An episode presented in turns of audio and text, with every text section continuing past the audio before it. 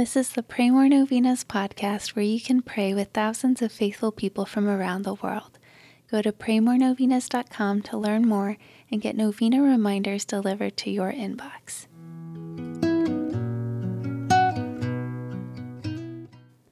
Peace be with you. St. Monica suffered verbal abuse from her husband's violent temper for years, and she is now the patron saint of abuse victims. Today, let's pray for all victims of abuse and all those who are surviving. Here are the prayers for today, day 7. In the name of the Father, and of the Son, and of the Holy Spirit, Amen. Dear Saint Monica, you were once the mournful mother of a prodigal son.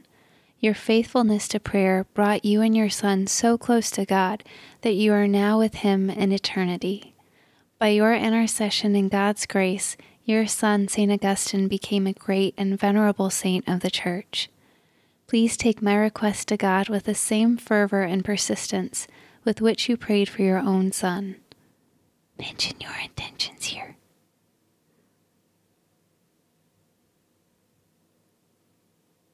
With your needs, worries, and anxieties, you threw yourself on the mercy and providence of God.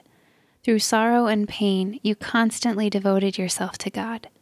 Pray for me that I might join you in such a deep faith in God's goodness and mercy. Above all, dear Saint Monica, pray for me that I may, like your Son, turn from my sin and become a great saint for the glory of God. Amen. In the name of the Father, and of the Son, and of the Holy Spirit. Amen. All right, thanks for praying with us. We're praying for you and your intentions. Please consider sharing this novena with your friends and families to help them pray more novenas. God bless you. I'm Annie from PrayMoreNovenas.com.